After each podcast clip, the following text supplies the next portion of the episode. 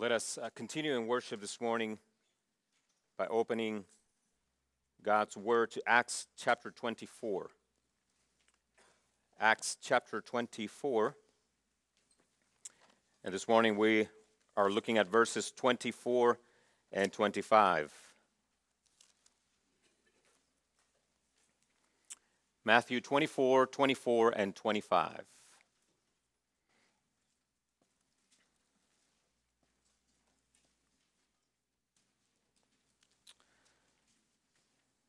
Listen now to the reading of God's word.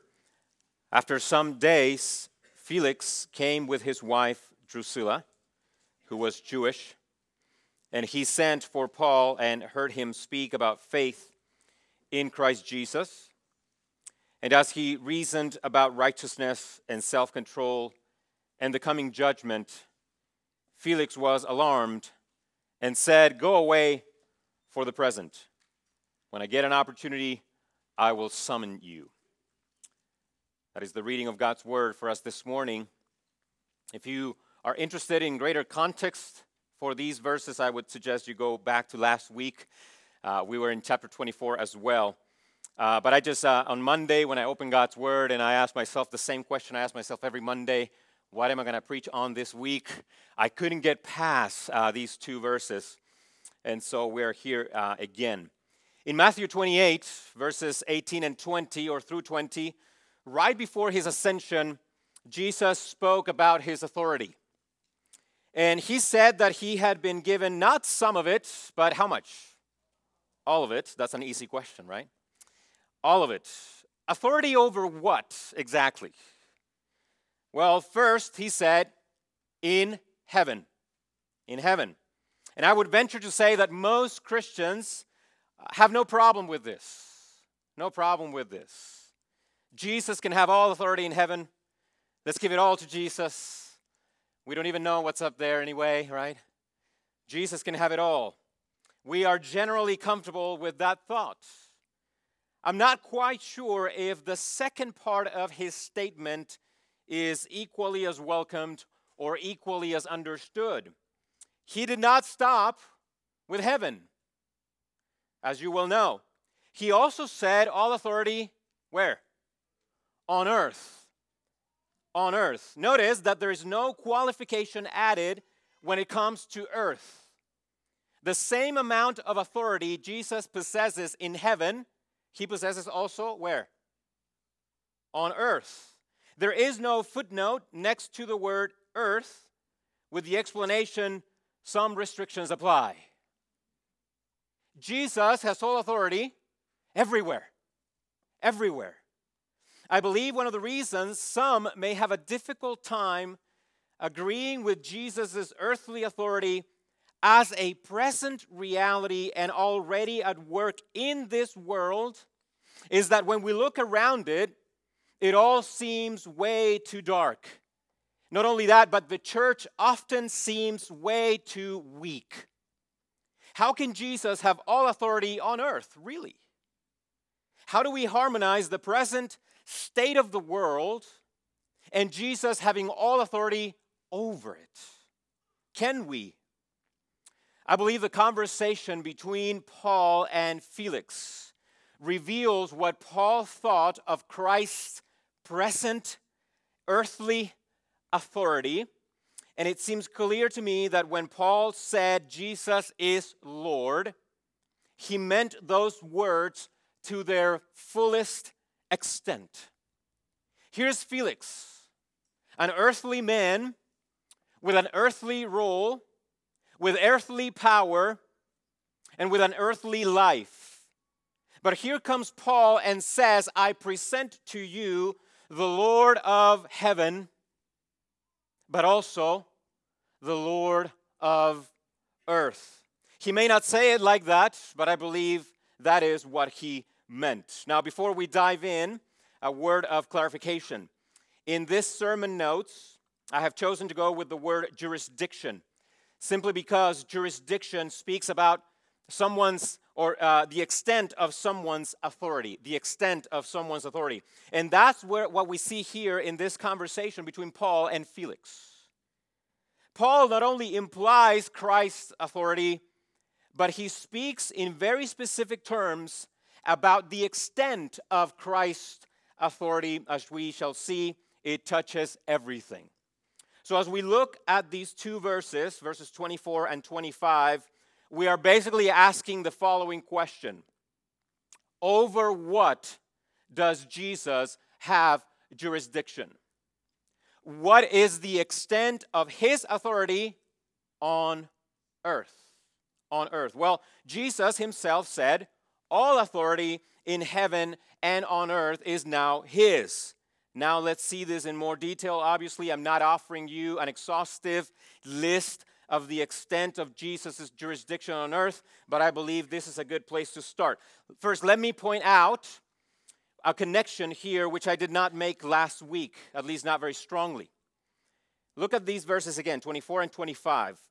Remember that verse 25 is the explanation of verse 24.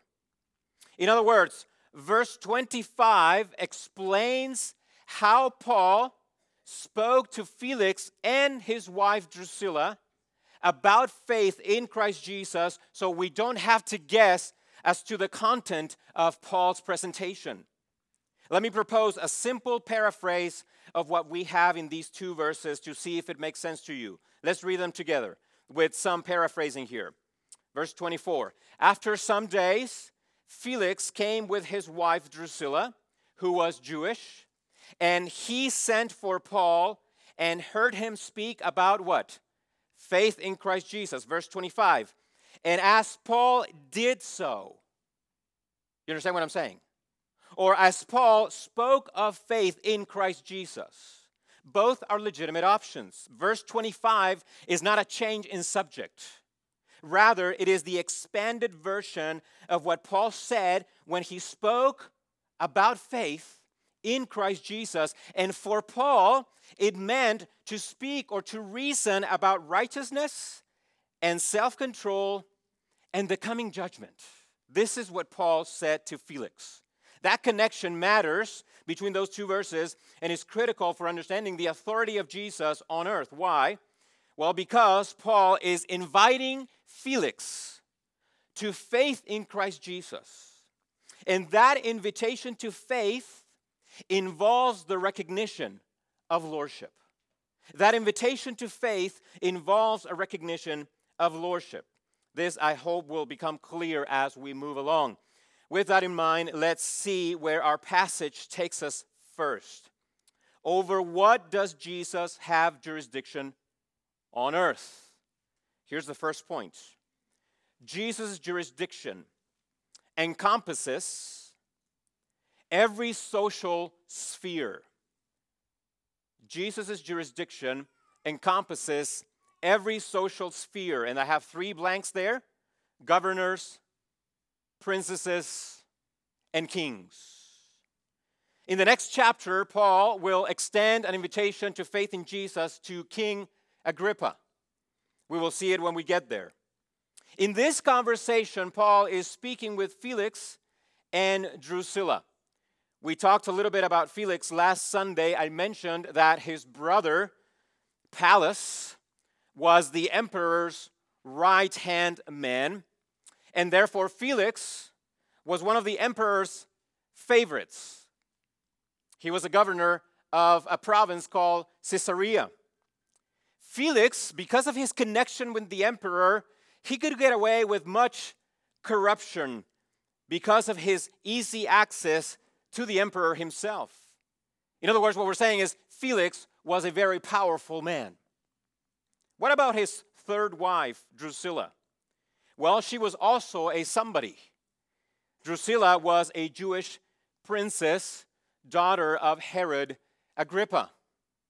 So Paul was literally in the presence of both Jewish high royalty and Roman political power. What a scene! What a scene. And yet, think about this in Paul's mind, neither Felix nor Drusilla were outside the jurisdiction and authority of Jesus. And so, Paul speaks to them about faith in Christ. a very strange concept for both of them, Felix and Drusilla. They both knew about Jesus. They both knew that Jesus had been killed under Jewish instigation and Roman brutality.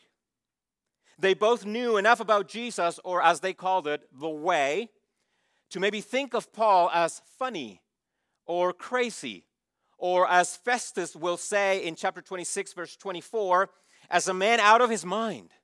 Out of his mind. Undoubtedly, both Felix and Drusilla thought of Paul as someone worthy of contempt. Someone worthy of contempt. Why should either of them care about faith in Christ Jesus when, at least from an earthly perspective, perspective they, they had it all? They had it all. They had power, riches, and they had respect. They had authority. Why would they even give Jesus a second thought, especially coming from a battered old man who had scars all over his body, is weak and is frail, and quite honestly looks like a nobody? I'm talking about Paul. Why should these powerful people even listen to good old Paul? Well, the biblical answer is that they should have listened to this battled, battered, old, and weak apostle because behind his words about Christ Jesus stood God Himself. In Psalm chapter 2, verses 10, 11, and 12, God speaks these words concerning His anointed. God says this concerning His anointed, Psalm 2. Now, therefore, O kings, be wise. Be warned, O, anybody know? Rulers of the earth. Serve the Lord with fear and rejoice with trembling. Kiss the Son, lest he be angry and you perish in the way, for his wrath is quickly kindled. Psalm 2 was explicitly applied to Jesus both by Peter in Acts chapter 2 and by Paul in Acts chapter 13. Jesus is the one of whom Psalm 2 prophesied. I can't help but wonder if Paul had Psalm 2 in mind as he spoke with this Roman ruler and this Jewish princess. I guess it is somewhat speculative on my part, but Paul was a Jewish man who knew the Old Testament very, very well, and who also knew that in Jesus, Psalm 2 had been fulfilled.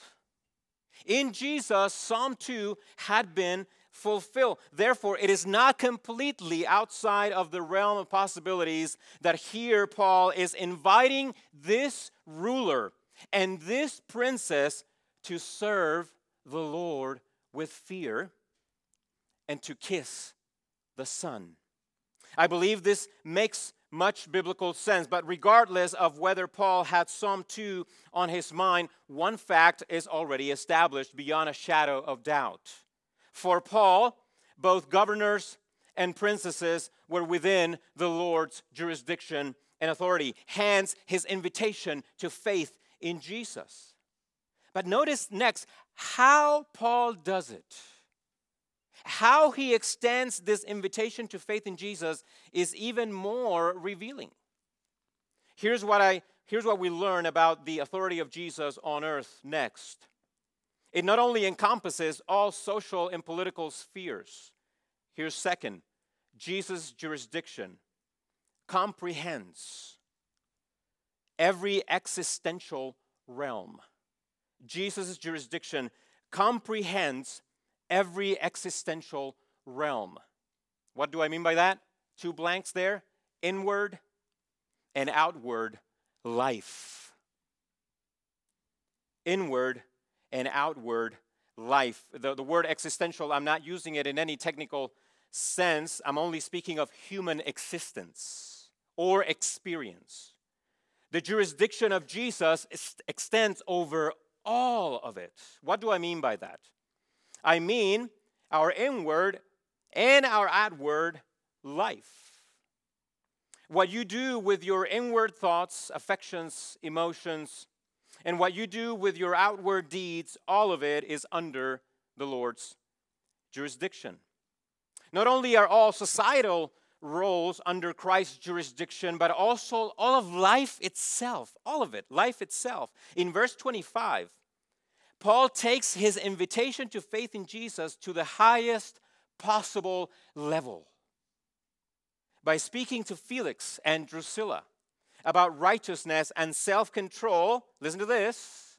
By speaking to Felix and Drusilla about righteousness and self control, Paul is essentially telling them that faith in Jesus involves an entire reordering of one's life.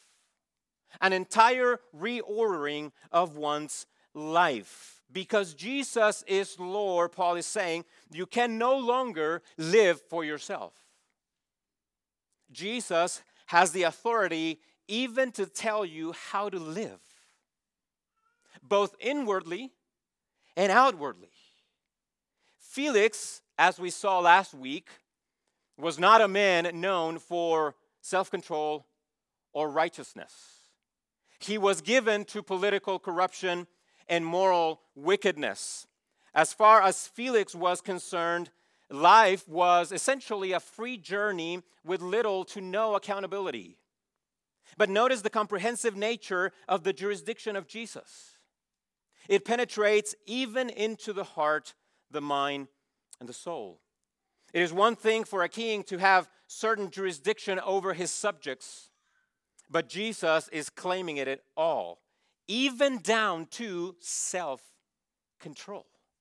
Even down to self control. And what about righteousness?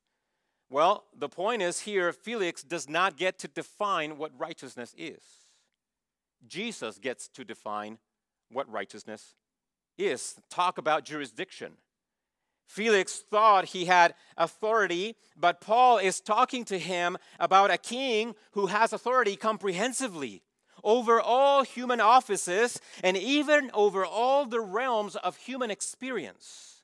So Felix doesn't get to define what righteousness is, for righteousness is defined by Jesus, nor does he get to do whatever he wants because Jesus commands self control. So the question we must ask at this point is this Who is this king that can even demand that I honor him with my inward life? Who is this king? Well, here's David's answer. In Psalm 24, verse 10, David said, The Lord of hosts, he is the king of glory. Jesus is the king for whom the ancient doors had to be lifted up so that he could come in. And he did. Having died for our sins and having been raised from the dead, Jesus ascended, entered into his glory, and sat at the right hand of power, now possessing all authority. Where? In heaven and also on earth. Felix had never heard of a king with jurisdiction such as this. In fact, think about this not even the emperor could make such claims. There is a new king in town, Paul said. Felix, him you must serve with fear, and in him you must rejoice with trembling. Felix, kiss the Son through faith. But this has been the Christian call for centuries, hasn't it? This should not surprise us at all. For the last few weeks during the Sunday school hour, if you have been here, you know that we have been seeking to understand how to honor Jesus with our inward life, especially during conflict. Why do we do that? Because we as Christians believe that Jesus is Lord over all of life. He's Lord even over how we deal with and respond to conflict. What kind of king is Jesus? Well, he's the one with all authority on earth, in the here and now. An authority on earth that encompasses all social spheres as well as comprehends every realm of human experience, meaning inward and outward life. Jesus is Lord, really, really.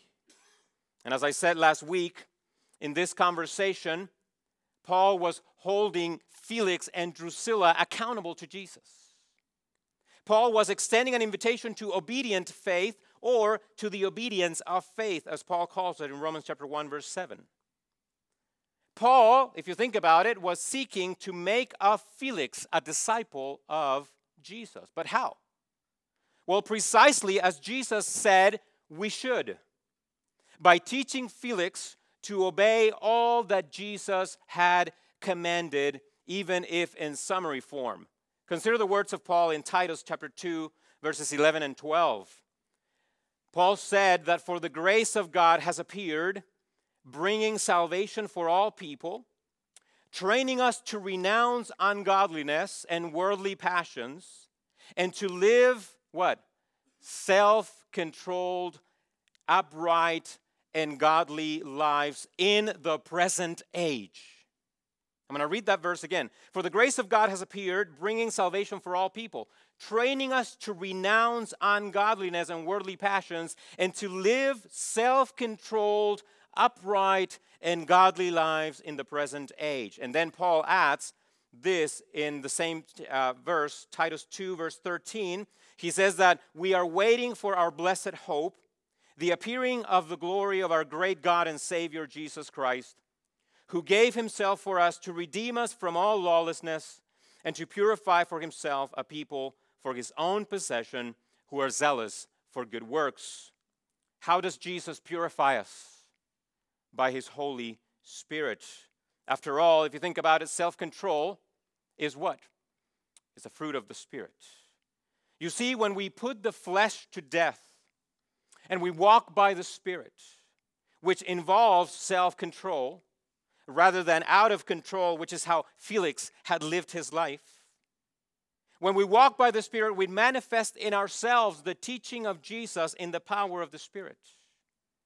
Christians are a testament to the Lordship of Jesus as the Spirit conforms them into His image. And this, my friends, is how Jesus exercises His authority on earth through a new humanity that shines a light into a dark world.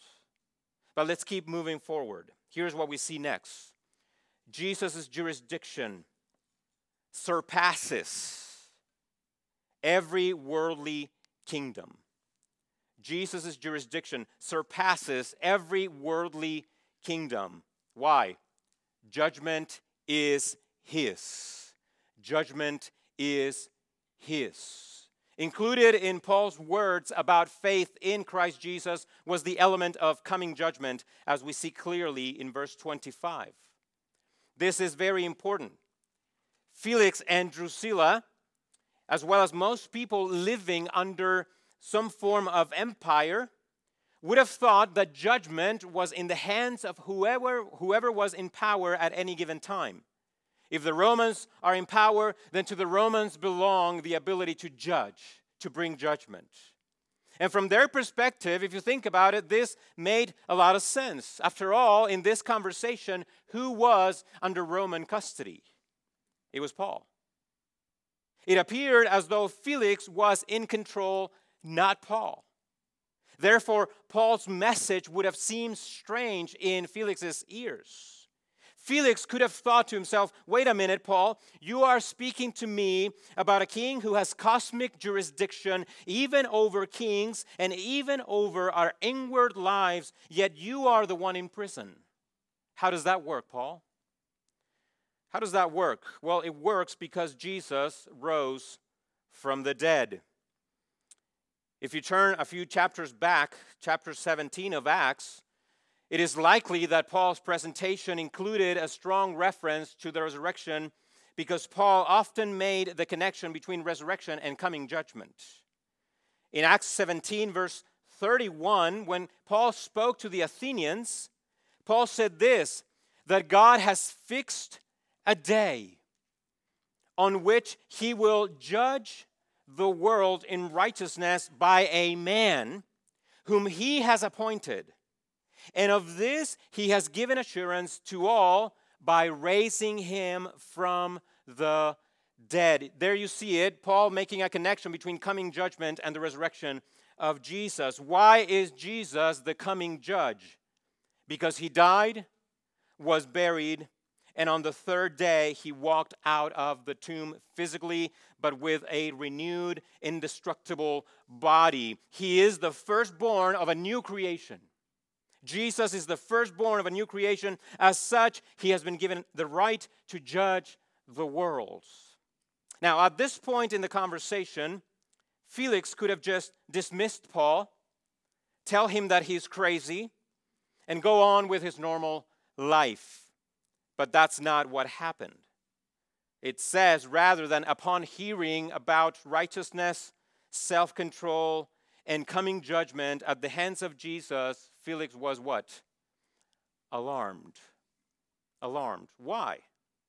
Well, here's our next point Jesus' jurisdiction exposes every fleshly passion. Jesus' jurisdiction exposes every fleshly passion. And I have two words there for you fear and hiding. Hiding. I believe Paul, this old, battered nobody of a man, touched a raw nerve a nerve that is very much raw and alive in every human being, even if some try to hide it. Look at the word again. It says that Felix was alarmed. In the Greek New Testament, the word for alarmed is emphobos. Emphobos. Does it sound familiar? Emphobos. Phobo is the word for fear, right? Fear, which we get compounded words such as arachnophobia, right? Or claustrophobia. A phobia is a fear of something. So Felix wasn't just alarmed, he was frightened. He was frightened. Why? Because Paul opened up a whole new world to Felix a world in which we all, all of us, no matter our rank, our political affiliation, or our place in the social strata, all of us are accountable to one who both died and conquered death and has now assumed a place of absolute authority. And so Paul touched a nerve with Felix, and it was this. Here's the nerve Felix, judgment is coming at the hands of the Jesus I'm presenting to you, and we have already established the fact that you are not ready for it. You're not ready for it. You might be able, Felix, to have free access to the emperor. But this king, the one I'm presenting to you, in whom you must believe and for whose glory you must live, he has judgment in his hands. So, what did Felix say? Thank you, Paul, for letting me know. I appreciate it. Thanks for taking the time. No, what did Felix say? Go away, Paul. Go away. Felix was like Adam and Eve in the garden. Upon hearing about accountability to the Lord, Felix immediately sought to hide. It is as if Felix heard the Lord walking toward him and sought refuge. At the prospect of having to repent of his current life and having to one day face judgment at the hands of a truly righteous king, Felix decided that the best course of action was to flee. And so he did by sending the messenger away. But in the meantime, Felix hoped for a bribe. For a bribe, as we can see in verse 26, which reveals that Felix's heart was bad soil. Remember the parable of the soils. Felix's heart was bad soil. It rejected the seed of the word that Paul was seeking to plant. But we can even be more specific. Felix's heart was thorny soil. Thorny soil. Jesus explained it like this As for what was sown among thorns, this is the one who hears the word. Think about Felix. This is the one who hears the word, but the cares of this world and the deceitfulness of riches choke the word, and it proves unfruitful. Matthew 13 22. Felix is a case in point. In love with money and in love with power, he did not seek forgiveness in Jesus, but he sought riches from Paul. He sought riches from Paul. But the Lord will not be mocked. Here's what we see next. And I believe this is our last point, isn't it? It is. Okay.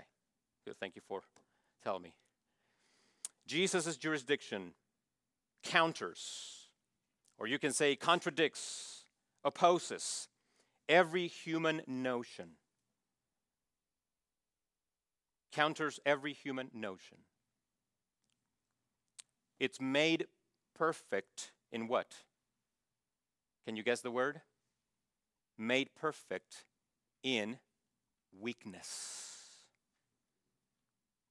The authority of Jesus we're talking about the authority of Jesus, the power of Jesus, made perfect in weakness. Please think of the scene for a moment. Use your sanctified imagination for a moment. Felix had earthly power and riches. He had the Roman tribune, centurions, and hundreds of soldiers under his command. Even the emperor himself was on Felix's side. What did Paul have? Nothing earthly to be seen. Not even one soldier on his side, and no money or properties to his name. I want you to think about this how interesting it is. If you would have seen this conversation with your own eyes, you would have seen both power and weakness literally in the same room. You would have seen, on the one hand, Felix dressed in his official garb, indicating his role as a ruler of the people. And you would have seen Drusilla, his wife, probably boasting of princess like jewelry and dress. And on the other corner, you would have seen Paul with nothing to show but the scars of persecution, beatings, and old age. He was nothing impressive to look at, nothing at all. But this is precisely what is so impressive about the kingdom of God. Have you thought of that? The power of the kingdom of God is made perfect. How? In weakness. The kingdom of God doesn't need all the displays of grandeur and splendor. It grows through apparent weakness. Think of the scene again. Paul spoke to Felix from a position of weakness, while Felix listened from a place of power. But this is the kingdom of God. It operates by rules that counter every human conception and every human notion of what it means to be powerful and what it means to have a kingdom. And yet, it is mighty. It is mighty. Mighty enough that Paul, even at his weakest point, point under Roman custody, with scars all over his body, could speak words that frightened a Roman governor. And all without a single demonstration of earthly or physical power. Paul had no soldier under his command, no sword to wield, no riches to boast in. Paul inspired nothing but contempt. But Jesus, because of his comprehensive authority, he doesn't need the powerful, he doesn't need the mighty, he does not need the impressive. His power, in fact, is made perfect in weakness. His is a kingdom like no other kingdom. And this reminds us of the heart of it all, doesn't it? Think about this for a moment with me as we're bringing this to a close. Who would have thought? Who would have thought that a Jewish man, son of a carpenter, from an obscure town called Nazareth, by that man hanging from a cross, dying and being mocked by the Jews and despised by the Romans. That man, in that very moment, was accomplishing redemption for the entire world. In that moment, he, Jesus, allowed darkness to do him its worst. And through the worst, he conquered all evil. In fact, think about this it was at his weakest point, death on a cross, that Jesus accomplished his strongest victory salvation for the world. It was on his cross, through his death, that Christ defeated the powers of evil. As Colossians chapter 2 verse 15 says, through his cross, Jesus disarmed the rulers and authorities and put them to open shame by triumphing over them. It was done through the cross. His greatest work, think about this, his greatest work was veiled behind a cover of apparent defeat. And if the rulers of this age would have known this, they would not have crucified the Lord of glory. Darkness humiliated the Son of God to the point of death. But it was through that very humiliation that Jesus gained the victory permanently, definitively, and eternally. And that, my friends, is the kingdom of God. Not surprisingly, here is Paul, like Jesus, his Lord, speaking to power from a position of utter and visible weakness. Yet Felix is frightened, while Paul exercises self control under the most trying of circumstances. At no other point at no other point is the comprehensive jurisdiction and authority of Jesus seen most clearly on earth than when those who belong to him do not give into the impulses of the flesh but manifest a new principle in their lives. What the Bible calls fruit. And when those who belong to Jesus walk by the Spirit in love, joy, peace, patience, kindness, goodness, faithfulness, gentleness, and what else? Self control. They show that Jesus is King indeed. That is true spiritual power. So I want to finish with this. Imagine for a moment, use your imagination again. Imagine for a moment that Felix had believed in Christ Jesus. Imagine the impact. Everything would have changed for Felix had he believed in Jesus, including his role as what?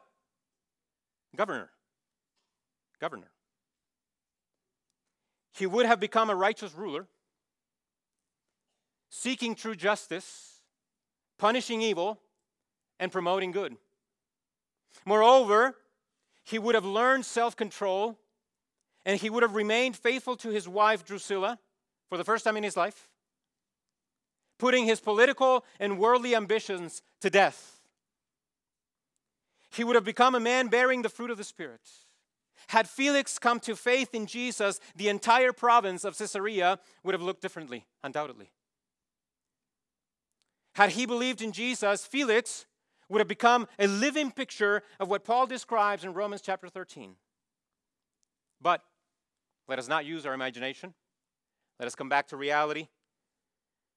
He did not believe in Jesus. Instead, the story tells us that Felix remained unrighteous out of control, and a lover of money and power. He remained cruel and callous.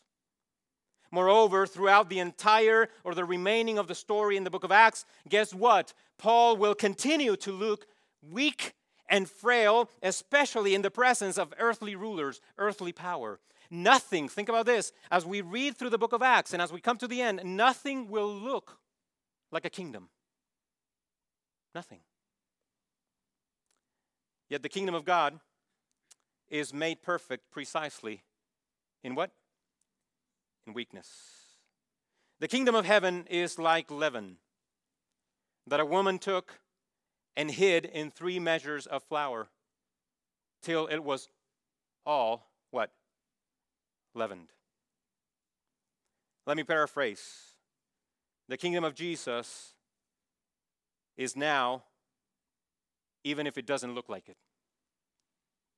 Brothers and sisters, do not let the darkness of history, whether past, present, or future, whether global or personal, hide this precious truth from view. Jesus grows his kingdom in mysterious ways. Slowly, almost imperceptibly, and often surrounded by weakness. But one day, everything will be leavened. Until that day, what do we do? We walk by faith and not by sight. Let us pray together. Father, we thank you for reminding us through the life of Paul, through his ministry, what the kingdom of God is really about. That is not really about eating or drinking or conquering with the power of the flesh, but that the kingdom of God is about living in light of the work of the Spirit. And through that life, you bring about your power and your rule on earth. So help us to continue to be people who put the death to the flesh to death who put everything that is earthly in us to death, and help us to know what it means to walk by the Spirit in love, joy, peace, patience, kindness, goodness, faithfulness, gentleness, and self control. And at the end of it all, may all the glory be yours and yours alone. We pray in Jesus' name. Amen.